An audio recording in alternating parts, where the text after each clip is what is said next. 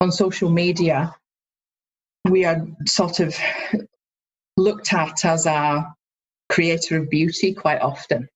And that's only one small aspect of what we do. And fundamentally, who we are is, is a healthcare professional, and health actually comes before anything else. That was this week's guest, Rachel Jackson, and this is the Newbie Dentist podcast, and I'm your host, Dr. Omid Azami. This week's episode is one of my recent favorites, and I had the awesome privilege of getting introduced to Rachel and everything that she does within dentistry through a mutual friend. And having the conversation with her and talking about her story and her journey is something that is truly inspirational. Rachel graduated from Glasgow Caledonian University in 2004 with a degree in medical illustrations. And after a few years of work and starting a family, she decided to go back into clinical dentistry and completed a course in dental therapy in 2013. And again, while doing that and working for a few years, she decided that she wanted, you know, more clinical scope and decided to get into dentistry where she started at the University of Aberdeen in 2017. She is currently a dental student and she continued her artwork and a couple of years ago, her artwork began to get noticed, and she was approached by the British Dental Journal to illustrate a series of covers for their 100th year anniversary of the BDA library. She was commissioned for this amazing project, and she's been drawing and illustrating covers for the British Dental Journal over the past few months. And I'll have all these links in the show notes. So you can definitely check out her Instagram page to see her amazing artwork and also check out the covers that she's been featured on the British Dental Journal. In this interview, we talk about her ongoing evolution and what has driven her to continue to go back to school to get more credentials, to get more qualifications, and what has been the ambition behind this kind of ongoing evolution and not settling for where she was. We also talk about the power of art in dentistry, in science, and in just dealing with you know emotions. And a lot of topics around communication and artwork. This interview is packed with a lot. It's quite dense but very enjoyable. I really thoroughly enjoyed going back and listening to it throughout the editing process. And i'm sure you guys will get a lot of amazing value from it as well this week's episode is brought to you by Ivoclar Vivadent. Ivoclar is one of the world's leading and most innovative dental companies, offering a comprehensive range of products and systems that provide you with new opportunities in dentistry. For even a more aesthetic and efficient result and better dental care for your patients, be sure to check out Ivoclar, their academy, and the products and services that they offer at ivoclarvivadent.com.au. Making people smile is what they do. Without further delay, I hope you enjoy this amazing episode with Rachel Jackson.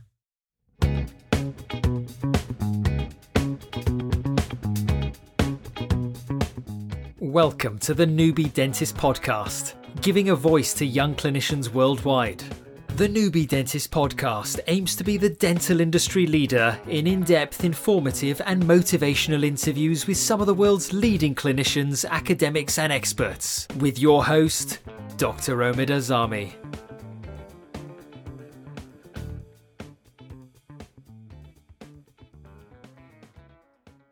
So I'm here with uh, Rachel Jackson, who's kindly agreed to join us for a conversation around what she's doing over in Scotland. Uh, Rachel, I believe you're a final year dental student and are you know entering that final year now, and and looking forward to the challenges that that comes with. We got I got connected to you through a good friend, a mutual friend, uh, Dr. Bruce Freeman, who recommended your you based on your artwork and everything that you're doing around um, you know using visual aids to help teaching and aiding teaching and and it's quite exciting. I think you know we're both creators in different ways, like we were just talking about in the pre-interview, and I'm excited to dive into your process and your uh, how you apply these things. And and it's crazy, like you said, you've just recently started doing this at more of like a professional, I guess, level, and and how quickly things are expanding and people are seek, seeking out your work. So thank you so much for coming on. Thank you very much for, for letting me sort of chat to you and um, for the experience, I guess. You know, I'd mentioned to you that um, the Newbie Dentist podcasts have featured in, in my life for the past few years as a as a dental student, and um, learning from that and connecting with others, hearing the stories of others have been really important. Um, whilst multitasking so much, I think myself. So it was it was a real pleasure to meet Bruce, obviously, and then um, be connected to yourself. So yeah, thank you. That's great. So I mean, you've you've uh, listened to a few of these. So normally, like I'm sure you know, we like to start with a bit of an origin story. So I'd love to you know hear your background. What made you get into dentistry in the first place, and then we'll get into all the art stuff from there. Okay. Um, well, I'm 37 now, so I've started dentistry a little bit later in life. Um, and um, I would say that it's a, a, pretty good place to start, to be honest. Um, to, I think a lot of things in life influence my approach to my professional career now. So it's not necessarily a bad thing, although it's quite was quite an upheaval at the time. You know, um, I first went to university to study as a medical artist and illustrator in Glasgow. Um, a young sort of teenager, early 20s. Um, I was the only female de- um, medical illustrator in the department, so it was quite a lot of um, photography and, and um, requirements of me as a, as a female uh, to uh, support female patients, for example. It was quite an intense um, role, and as being quite young, it was a lot to sort of take on, but a steep learning curve. It was really good fun. Um, but the, it's quite a niche, you know, it's a small niche of, uh, of a career path. So I then had my daughter in my early 20s, returned home to the north of Scotland, and, you know, jobs were fairly few and far between. And I was looking for something that was sort of clinical based, still had patient contact, and I started training as a dental nurse. And then within the department I was working, the School of Dental Hygiene and Therapy was being built and developed, and I sort of looked across there and thought, mm, you know, I quite fancy that. Quite fancy being on the other side of the dental chair. And I trained as a dental hygienist therapist. Um, I then had an opportunity to teach and to complete an undergraduate teaching um, training course, which was, I think, fundamental actually to the rest the rest of my career. Is very leadership management sort of based understanding people understanding the theory of education which you know education in general is a, is a massive cornerstone to to being a dentist and to what we provide and how we communicate with another person. So that was i took such a huge amount from that. A few years then being a tutor on the bsc oral health science course in inverness. And then um, decided to turn my whole world upside down again and become a dentist. yeah, that's awesome. So, I, I, love that. No, no, other, no other reason really than to just do more. And, yeah, and that's incredible. absolutely, I love it so much. So yeah. One of my one of my fascinations and what I really you know love about your story, where you just shared with us, is that you're not complacent. It seems you know you you'll get to a certain point and you're not happy just to stay there. You want to grow or take the next step or look for another opportunity what what drives that? Because i think that's so that's an area where not everyone is like that obviously like not the average person would necessarily take all these you know risks and be it financial be it security be it comfort and then go out of your comfort zone to go back to school or take on another role or um, you know go into dental dentistry now and and want to kind of keep improving. What kind of drove that in you? Uh, I had to keep asking myself that question actually, because it sometimes feels as though I'm searching for something that doesn't exist but but in um, I think um, it's it's fulfillment of some kind. I think um, reward. I, I absolutely love um, dentistry and and what that stands for and and everything that comes with it. I think in my particular situation, dentistry was going to um, provide me with more, uh, open more doors, um, more knowledge, and and that would constantly feed that desire to continue to develop through the rest of my career potentially more so than dental therapy and teaching did at that time. And i could amalgamate all that past and i could apply it all. It was directly relevant. So i had confidence then to start making that change. Um, having a really secure and supportive family is massive for, for any individual to get the most from their career i think a secure and stable home life is, is really important. That's something actually that I t- I've taken from connecting with many of the authors in the BDJ series is that most of them have achieved what they've achieved through the support and and having a stable family life. Um, so yeah, that that helps. And Um, I'm not scared of um, taking a risk. I think I do that as an artist in general. I think you do that naturally. It's part of your makeup to, to not be too bothered about that.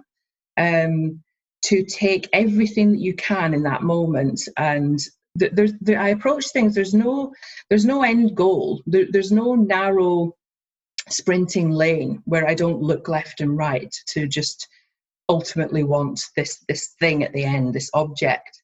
I just you know go through life looking constantly around me and, and taking everything in all the time. And when I get there, I get there and I'll get the gold at the end, like everyone else, except I'll have gathered so much along the way that then I can apply to the next thing and the next thing. And you approach the same, um, you know, um, a commission in the same way as an artist. You approach it the same way. You um, look laterally and you take in so much of, of the person and the surroundings and the situation and you you look at that and you transform that and you apply it and you create something and and my education and my my approach to my career is very very similar i think absolutely and how do you, you know, taking all these steps, obviously not everything's going to be smooth and I'm sure there's been obstacles and things that have come up along the way. How do you, how do you then deal with, uh, you know, like a failure or a rejection? How's, how's, what's your process with that? Sometimes I feel like a jack of all trades and master of none. and, you know, I'm, I'm a mum, I am a student, I am a dental therapist, hygienist therapist working in practice. I'm producing artwork. Um, you know, I am someone in my family, an important member of my family, and um, and yeah, you know, it's hard to wear so many hats, isn't it? And, and we all do that, I think, in our professional lives because we're sat there, and sometimes we have to be a support to a nurse or a support to a family member. We have to take on um, perhaps what you know is burdening burdening our, our patient and you're trying to care for them, you're trying to deal with finances, you're trying to remember that you're still a mum at home or a father and, and your children are at school and what they're needing at that time. So you're juggling plates all the time. It's no different.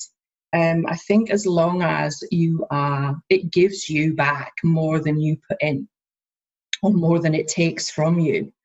I think you, you can maintain that balance so that it's not destructive in any way because it is a massively pressured job you know, and um, um, how do I deal with it is just making sure that I'm juggling those plates for the right reasons. They're all the things I choose to do.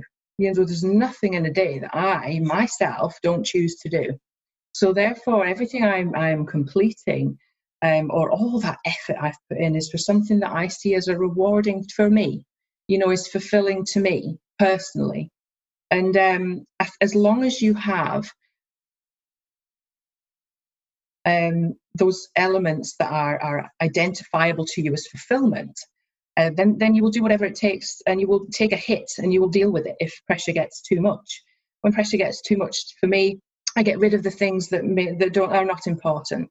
And sometimes when stress is too much and you can't think straight, you rely on trusted individuals in your family or close colleagues to to just say, you know, right, okay, Rach, just take a step back. This is what you need to do having trusted people in your life is really, really important. Having trusted colleagues in your life, having a close support network is really important as well um, for those highs and lows uh, because they exist in equal proportions most of the time. yeah, for sure. And, uh, you know, having, you know, doing so much, I, I guess you know, a lot of us can relate to that. A lot of us do all these projects and, you know, we got the podcast, I got work and, you know, we got hobbies and family. And, uh, how do you what's your strategies for like time management? How do you prioritize these things and make sure you know i think a lot of us you know when the plate gets too full you know things tend to fall off the plate a little bit. Um, and you got to be careful that it's not the important things like family and things like that. So so how do you prioritize that kind of stuff in terms of like i gotta get this done yeah I no i think um i'm still learning too you know and I never, never close my mind off to thinking, you know, oh, Rach, no, you've got that wrong. It's just not quite right now. And you know, the past year was pretty intense, to be honest. You know, university, it's, it, it's an intense course, it's an intense profession, and it can absolutely take all of you if if you allow that to happen. And um, I think at times I, have probably prioritized that over family, and that's where having a supportive family um, comes in because they'll allow that to happen and still maintain things in function for you to then come back to. And, and it works both ways. Um, compartmentalization is key. Close, I close the door on home life and my identity as a mum and open the door on university. Close the door, open the door. And that, that helps me um, focus for a time period on what I need to do, what needs to get done, and it's done. I think it's, I really, um, if, if you don't close the door properly on it, it's tapping on your shoulder constantly, isn't it? Um, you need to do this, you need to do this, you need to do and you, you don't switch off and give your family enough of, of, of you. And and sometimes the profession or, or, any profession, this can go for any profession, any job, or any um, imbalance can um, can just create then that you know episode of stress and pressure that that needn't be. And you and you really need to you need to connect with your family as as often as you can because it's it's good for the soul good good for you good for them you know so let's uh, let's get into the art. Uh, I'm interested. Uh, you know, I, I, love drawing myself. I mean, not to this level, obviously, that you produce, but um, it is something that I, you know, since I was a kid, or even like during like high school, uh, university, and just like as a hobby, or like just in the evenings, I would just kind of sketch out and, and these kind of things and you know I, my dad's like an engineer and architect and stuff so I always you know it was more so like abstract buildings and that kind of stuff that i used to draw yeah but, but you've had that in your background yeah, kind of thing it's, it's, yeah. It's, it's, a nice skill so i'm, I'm curious you know we'll, we'll build up but i want to know like where art entered your life and how you like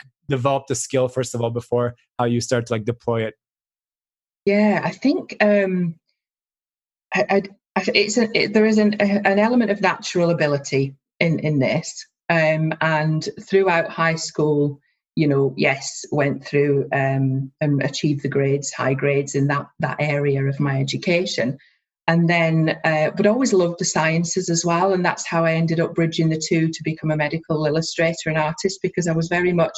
I wasn't so much abstract in, in my approach. I, I looked at microimagery a lot and, and precision, and that's just my enjoyment, my skill based. And I think you always um, want to um, produce something that you feel more comfortable doing or that you feel um, more successful in. So I was fairly niche in what I was doing at that time and um, developed that as, as within a hospital setting. But that hospital setting was primarily di- digital. You know, it was a lot of digital photography, moving me away from the the artistic, you know, um, illustrative skills in a traditional sense, which I didn't enjoy. It, that wasn't what I wanted to do.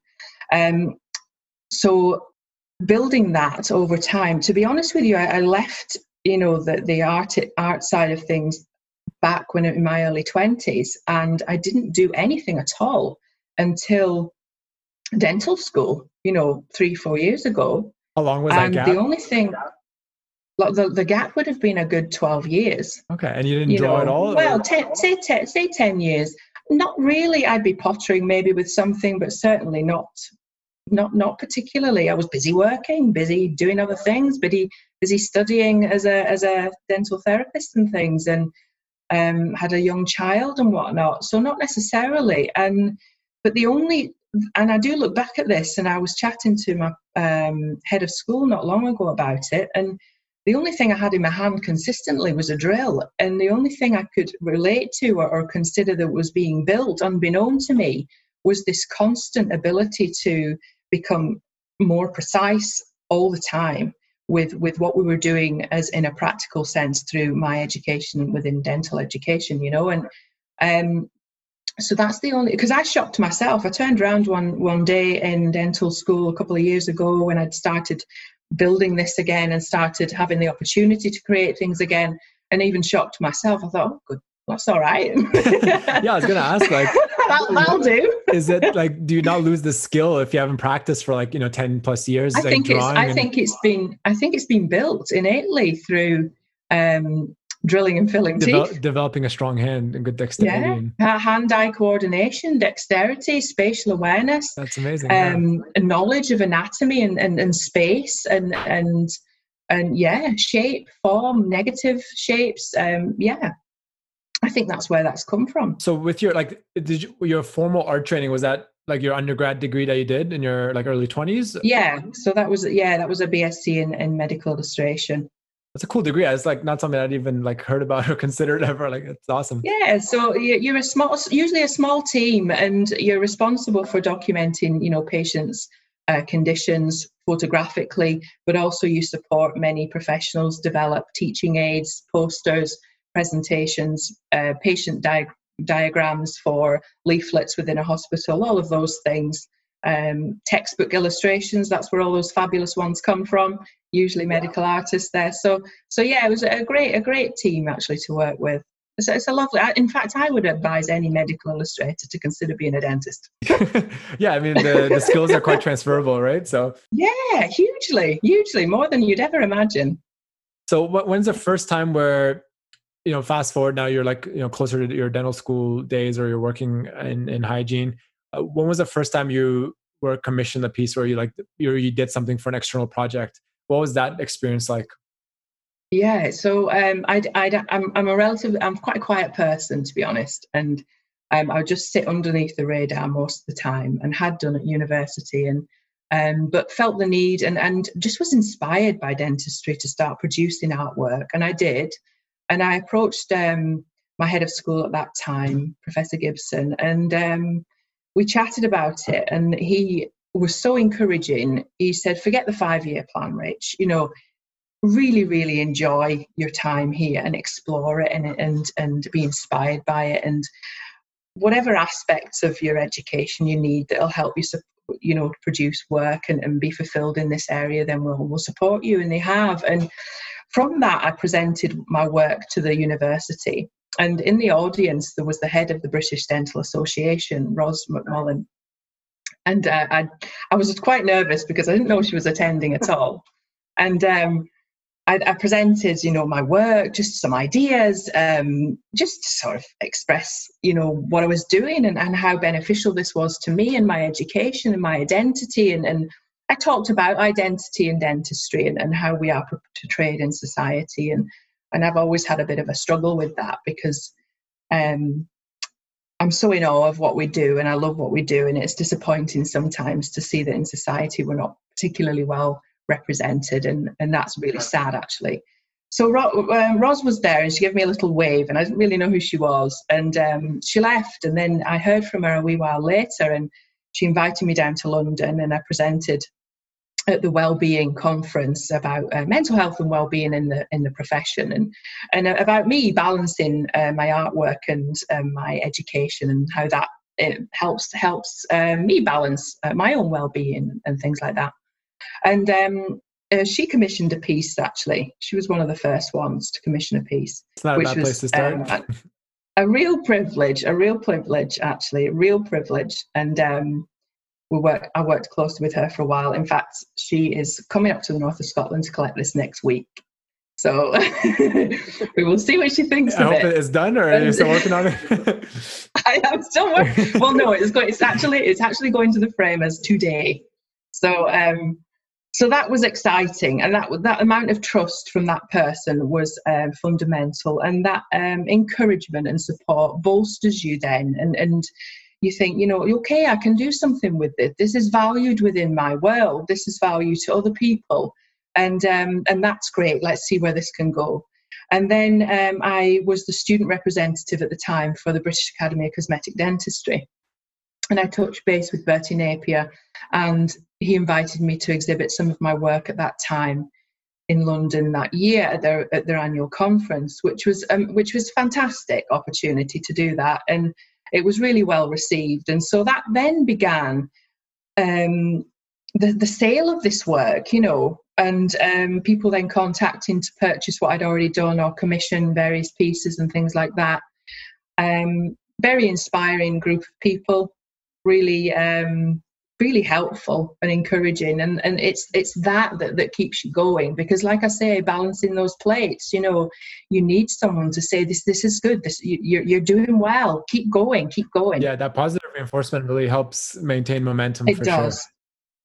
It does. So that was that was back in November, and since then, you know, there's the website, and there's now an existing gallery within the Campbell Academy in Nottingham, and so the original work sort of goes there as a as a gallery within an educational institute, which was really important to me because all of the artwork is produced through education. You know, it's inspired by our education, um, and it's it's meant to educate others and bring about some some passion and, and, and show and demonstrate that passion and dedication that we all have.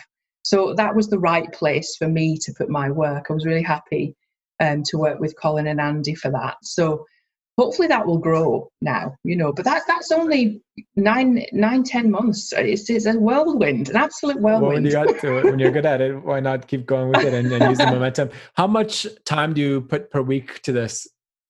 It's been different, obviously, over the past nine months. The BDJ project, um, when I received an email from Melissa, arts editor at the BDJ, and we had a, a chat uh, through video link, she'd said, you know, is this something you could do? I thought, well, I'm in lockdown. I my job's on pause right now. Uni's finished for the year. Got the summer ahead. Surely I can do this. Didn't really think much about it. Just said yes because why would you not? and not not only is it the cover of the BDJ, which is important to me, but it was the it was the actual commission. It was what they were asking for, which is um, again about visually representing that dedication and duty over the past 100 years as we celebrate the centenary of the British Dental Association Library. It was amazing.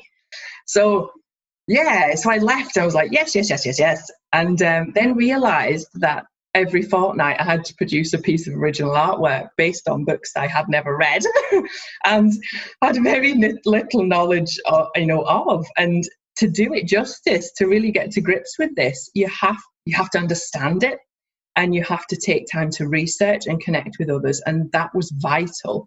So to actually produce each end piece takes hours and hours and hours. I usually get up around about half seven. I start work at my desk from about nine o'clock and I go to bed about 11 and I work all day. What's your creative process? Like what get like, you know, if you're kind of stuck or when you're looking at the blank canvas, what, what's like, how do you start? So if you, if you, if you're thinking of, of the BDJ commission itself, all of them are based on a book, obviously. So I begin to have a, a sense of what's ha- um, the book represents. So I'll either connect with the author themselves for them to tell me, um, or people in the profession you know what did they take from this book? What was it that they identify with particularly? And where was the learning curve? What what was the emphasis? A particular chapter particular imagery? What was it saying? So i do a bit of research to start with. I have to get some visuals going. Um, i have a small team at the bdj that help me a lot with sourcing information and visuals for me. Um, instagram huge um, access to imagery you know is an in- insane. And um, and and so important right now in lockdown. I did I couldn't. I'd usually go to Glasgow, the Surgeons Hall, or or um, you know Edinburgh Surgeons Hall, sorry, and uh, Glasgow's Hunterian Museum, and you know look at objects and from the past and present and things like that, or connect with people, go into practice, go into surgery, observe people, um, and I couldn't do any of that. So once I've got something there, um, start building that and trying to then get the right emphasis on the right thing. And hopefully, I've, done, I've selected the right points. You know, behind me there, you've got the, the Shillingburg piece from Fundamentals of Fixed Prosthodontics. And, you know, it's just my take and, and inspired by that journey, that process. And right or wrong, it was what it was at that time in that moment. And hopefully, I've done the right thing, and uh, it's a risk, it's a gamble, and I could fail, a bit like in dentistry. but you do what you think's right at the yeah, time. of course. And you got to trust your own your own process and and believe in. Yeah, own, you have to believe in yourself at the end of the day, right? To to have the of, confidence of to put yourself out course. there. There's a lot of vulnerability when you like create something and put you know put some effort behind a project and uh, how it's received. Is You're like bearing your soul a little bit when you put that out as well. You know. I'd love to get your take on. Eh, I know you've lectured on it now with the talks and things that you've given about identity and, and dentistry and how art kind of links into that. What's your? I mean, and you know, having worked as a dentist for a few years, I've definitely I have my myself and I have friends and colleagues that you know go through that you know burnout phase and a lot of it i think comes back to what you mentioned where the perception of dentists isn't always positive where you know patients come in and the first thing they say to is like oh no no offense but i hate the dentist and and that kind of stuff does get to you over time because you you believe that you're doing right and you you know giving the patient a good service and and you know providing care to the best of your ability. But when that when that gratitude necessarily isn't there you don't get that satisfaction of like a job well done and it does kind of eat, eat away at you a little bit. So i'm curious on your take um, with identity and dentistry and how um, you know you're using art. What's the angle there? Um, i think it's i'd started looking at identity in dentistry because um, I wanted to know what it was I was getting myself into, to be honest. I was leaving an identity behind, you know, and turning my life upside down. And it was always different from being in, in undergrad, you know, and being connected with the, the specialists and, and people within our field who have so much passion for it, and then going into society. And like just as you've as you've mentioned, but but also on social media because we're all um, guided now by a visual, very, very easily influenced by a visual, fast paced imagery, constantly, constantly. Nothing shocks us anymore. Nothing, nothing connects with you in a deep sense anymore. Um, or at least, you know, a good portion of it, of what we what we expose ourselves to. And this is the public and the profession, and I think it's in equal measures. I don't think just because we're professionals that we distance ourselves from that or can separate it and and that's important actually because we are influenced hugely and that influence then manifests itself in the treatment we provide. Therefore it manifests itself in our patients. And we have a, a duty and an obligation that is not driven by um, a changing identity of modern times. This is this is a profession in its own right. And for me i started exploring this and, and the, the, the differences between uh, social media, for example, and, and where I was at that time in that lecture room and tried to replicate that in some of the artwork I was producing and try to use artwork actually as a way to educate patients. So, one of the um, pieces of artwork I produced was um, the first jellyfish, endodontic jellyfish.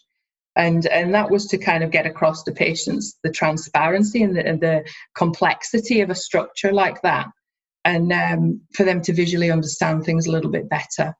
Um, but there were, there were other reasons uh, for that as well. And I think um, on social media, we are sort of looked at as our creator of beauty quite often. And that's only one small aspect of what we do. And, and fundamentally, who we are is, is a healthcare professional and health actually comes before anything else.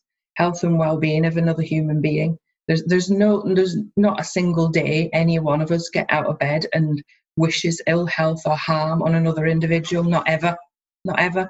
And you know, yet we go into that, and there's so much, um, so many pressures come from coming from so many different angles that uh, we're human like everyone else and we're not robots and, and unfortunately the profession and the uh, regulation and everything that goes with it has sort of developed that in us slightly. We've started to take a slightly more robotic approach to what we do out of fear you know and um, that takes the human connection away between you and your patient which is absolutely vital. Um, so I began to kind of try to think of how me how, how these skills me as an artist could be maintained because that's important to me. And so i had to explore then where does an artist fit in dentistry? We start branding this word don't we? We we we, we consider ourselves to be artists to have these qualities but do you really know what that means? Do you really know the length and breadth of this? And um, so i started looking at it and i'm not sure that we do and um, this was something I picked up on actually when I chatted with Bruce because um, I'd always, you know, we, we see art as creativity in a, in a, a physical sense, um, shape, symmetry, form, and, and that's what we visualize. That's what we um, we show, we display, we use it to sell our, our um, skills. We use it to identify each other. Good, bad dent, good dentist, bad dentist. How how neat is the chamfer on your crown prep? No, that's that's a very small um, area of artistry and dentistry. And so I've asked a question throughout this BDJ series, you know, what's the difference between an artist and a dentist? And I ask all of the authors this as well, or all the professionals that I contact and have a chat with. I'll probably ask you this as well. what's the difference between an artist and a dentist? And I've had loads of you know um, responses, and, and all of it's positive, which is lovely, lovely, lovely to hear because it's important for me to hear because I, I, it feels about of value. Yeah, what's some of the best it, answers you've heard I'm curious. Some of the best answers um, have been that it's our ability to be able to connect and transfer a patient's story. Mm-hmm. And that is fundamental to what artists do on a day to day basis. That is what they strive to do. It's what they would deem as successful, is to take um, an environment or an emotion or um, a story a personality, a character, and take all of it and be able to, to listen to it, to understand it, and to consider how to completely transform that into one visual. Now, you need to be able to do that. You need to be able to use those exact same skills to extract the information from patients so that you are treating them in the most holistic and patient centered way. And that is the foundation for everything you provide. We are providing a service. We are a service provider. The patients are the ones that will um, benefit from our ability to be able to provide that service, that service that is for them.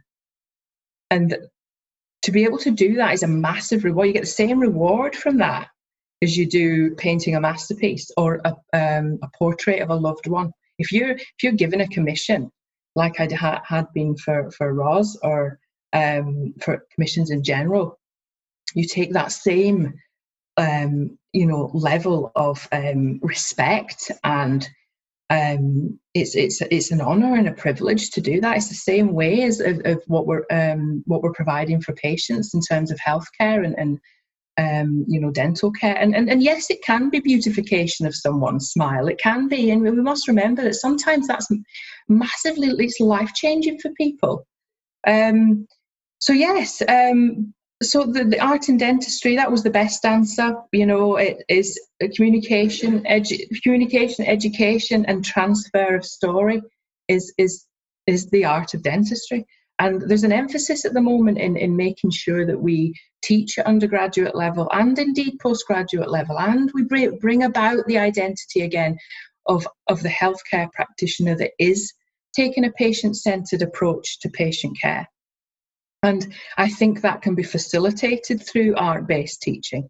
So I've, I've, sort of looking at that a little bit more and, and how we develop an undergraduate curriculum to include the arts.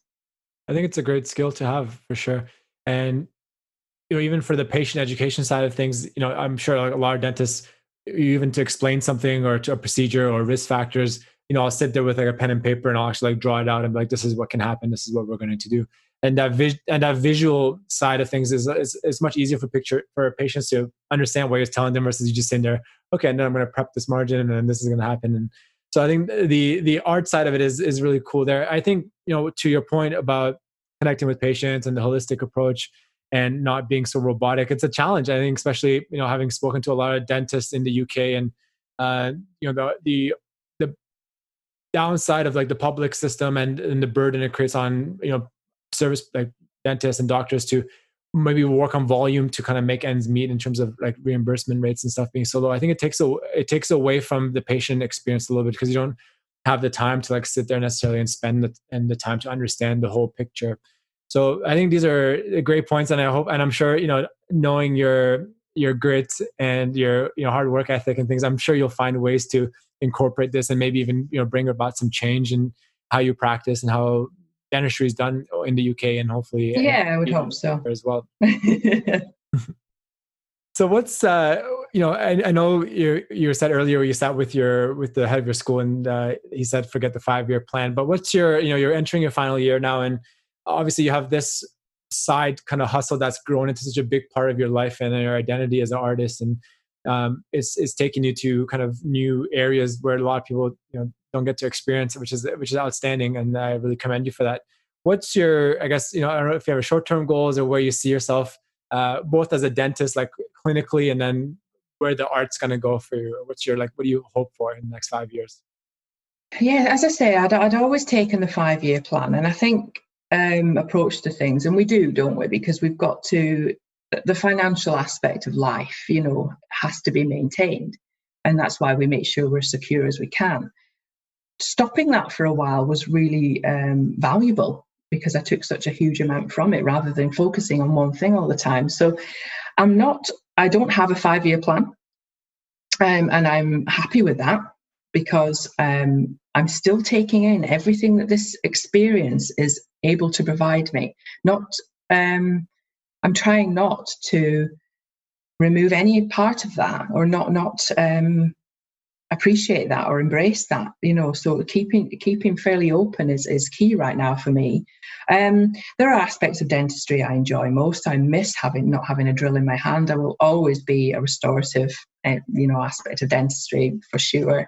Um, you know just because i'm incredibly pedantic and i just have to have to have that in my, in my life. Um, and I, I love it. I absolutely love it. Um, but I, um, I think the the artist side of things. I think um, I will be an artist that is a dentist. I think that would be a really nice thing to be for me. Um, and so I think I'll continue the business, continue taking on commissions, uh, slowing it down a little bit. This year is my final year. Really need to make sure I'm putting the right emphasis on the right thing at the right time. Um, get out of here and um, of a dental school, finished dental school. I'm not wishing that time away at all. I mean, goodness, anyone go back there? It's just an amazing place to be. Absolutely, absolutely. I envy the people that are about to start dental school. I absolutely envy them. Um, and dentistry is a continuous cycle of education. So certainly, maybe an MSD, restorative dentistry. Love to go down to King's. It'd be great. Yeah, it's a great program. I have a few friends who've gone like through it, and yeah. uh, they they speak really highly of it. So I definitely would yeah. encourage you. And I mean, obviously, you're you're you got the hands for it and the eye for it. So I think you'll be quite successful in that aesthetic realm of uh, dentistry for sure. Thank you. Yeah, I mean, it, so yeah, a, a, couple of things that I'd quite like to do and to to explore. I think, but not nothing hundred percent definite yet. I like I like that you said that you want to be a dentist and a, uh, like it's the identity side of things is really important. I remember uh, I was reading a book and and they brought up that point of like you know if you have if it's a hobby that you do or a passion that you have to identify as like i'm not just you know training for a race like i'm a runner or i don't draw like i'm an artist. Like that I, if you identify as that it's it's a it's a nice way of sticking to things i find. Yeah i mean um it's personal you know um and that's fulfillment. And and having fulfillment is is balances that that well-being aspect. And as i mentioned these authors again and and I received a book through the post actually from uh, one of the authors. It was um, from Mike Wise, and he on the inside it was the original first edition, first copy, and I and I didn't realize he was sending me this. And um, I opened the first page, and inside there's an inscription of um, the date of of um, uh, conceived on, you know, of, as as a, akin to a, a birth of a child. And I thought this is this is what this means to people this is the, the, dedication and passion that they have and this is here in this book and this is who this person is. Um, and so i who that that to mike is his fulfillment. That is what drives him and that is what his legacy. And so um, it's different for everybody isn't it? What what that identity is what that aspect of the career is or or or, or life in general. And as long as we know what that is we know what makes us happy we can bring that into our working life as, as much as we can to just maintain that balance of pressure so that we, we get some fulfillment, some reward that keeps us going because it's a constant um, cycle. Uh, without it, we get lost. Without it, the balance is gone. Without it, we're we're unwell. Um, so, so trying to find these ways to identify myself as an artist in my profession is very very important to me. Yeah and if you know, fast forward 15 years, what's the main thing you want to be like you know recognized for in your artwork? 15 years. Will I not be retired? I'm kidding. well, it depends how lucrative your aesthetic dental practice is, I guess. I know. Well, that's true. what's what's the legacy do you want to leave behind with your artwork? Oh, legacy. Oh goodness. Oh, I think I think the BDJ project's pretty special. You know, a hundred years celebration. That's pretty amazing. Uh, you know, the the artwork as it compiles and and framed and ready. You know, it looks pretty awesome. I think I think being a trusted professional to my patients, to my patients that are in my care when that door is closed. That's the that's incredibly important to me. And it's nothing to do with social media. It's nothing to do with anything in the world that goes on outside those doors. So um, that's important. And you know, that's my professional, you know, legacy. That that's what I need to do. You know, um, garnishes to life are, are the BDJ stuff, you know, and, and all of this, you know, this is this is garnish to life and, and garnish to my um, professional identity, my professional duty, isn't it? You know, so and that'll do, and then just being a really good mum. of your of your you know uh, attributes and skills and things you have, what's the one thing that you hope to pass on to your kids? My daughter's a lovely little artist, actually. Um, but I can't convince her to be a dentist, I'm afraid. But uh, a work ethic, I think, educational ethic. She already gets a lot, a lot from from that side of things. Um, not being uh, being yourself and being confident in yourself, and and trying not to be swayed by others too much, and be open to learning. Be, never be complacent, ever. Constantly try to reinvent yourself and not be frightened of that and um, yeah yeah i love that i love that complacency piece because you know when i hear your story I, you know i'm sure you've encountered a lot of people who have been to each of those steps that you've been at and just kind of stopped and that's kind of been their their complacent like place where they kind of finish up at and they don't keep growing and don't keep pushing themselves so it's it's really cool that you know you've taken all these steps and and I'm sure it, it bodes well because it's going to be that you're going to you know move forward into your career without fear and keep taking on different challenges and and finding opportunities and uh, it's it's been really. You feel more equipped, I think. I yeah, think it's absolutely. it's being equipped and constantly being equipped. Yeah. You know, um, for for changing dynamics, changing profession,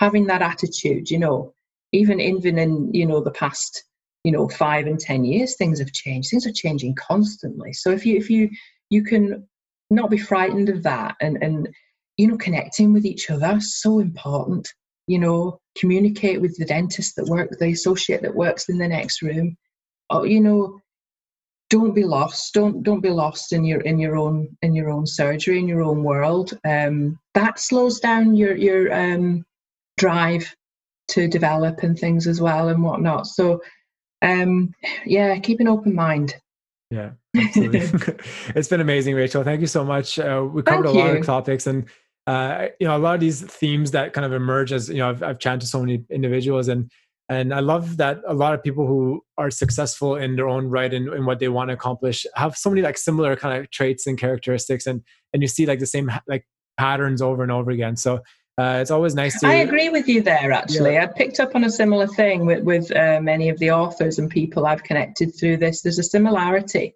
in character and approach. I think you need to you need to write that up. yeah, yeah, yeah. I'm, I'm getting there.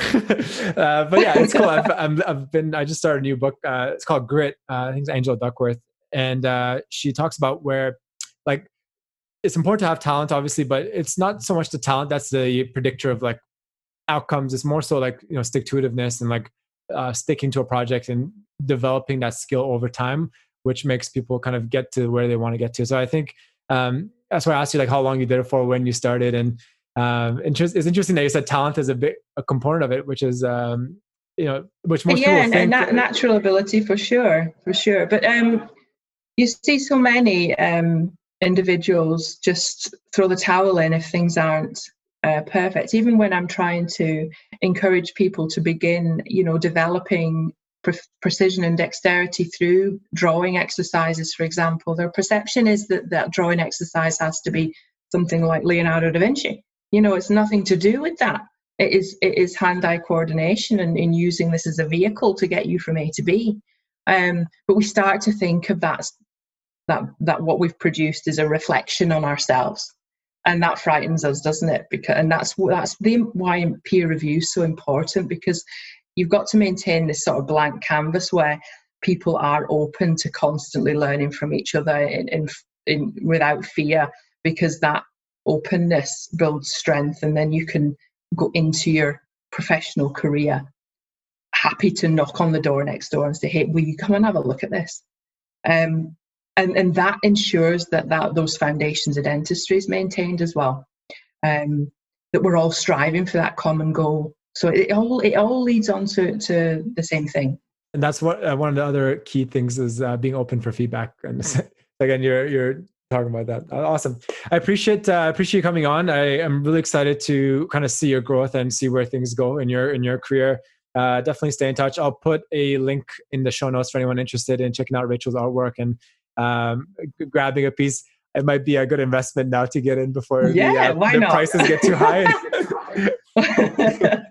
so uh, I'll definitely uh, it'd be cool to get a couple pieces and I'll, I'll, get them up in my in my wall and yeah if, uh, if, I can, if I can afford uh, a commission it'll be it'll be cool to get a like a, a podcast one or something done. So uh, I'll, we'll chat about that. Off thanks thanks again for coming on and uh, all the best in your final year down school. Thank you. Thank you very much for having me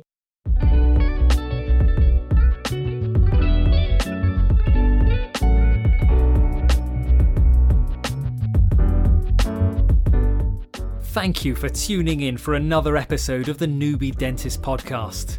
Please be sure to subscribe and head over to iTunes and give the show a five star rating. For all show notes and to access all previous episodes, head over to www.newbiedentist.com. Have a great day.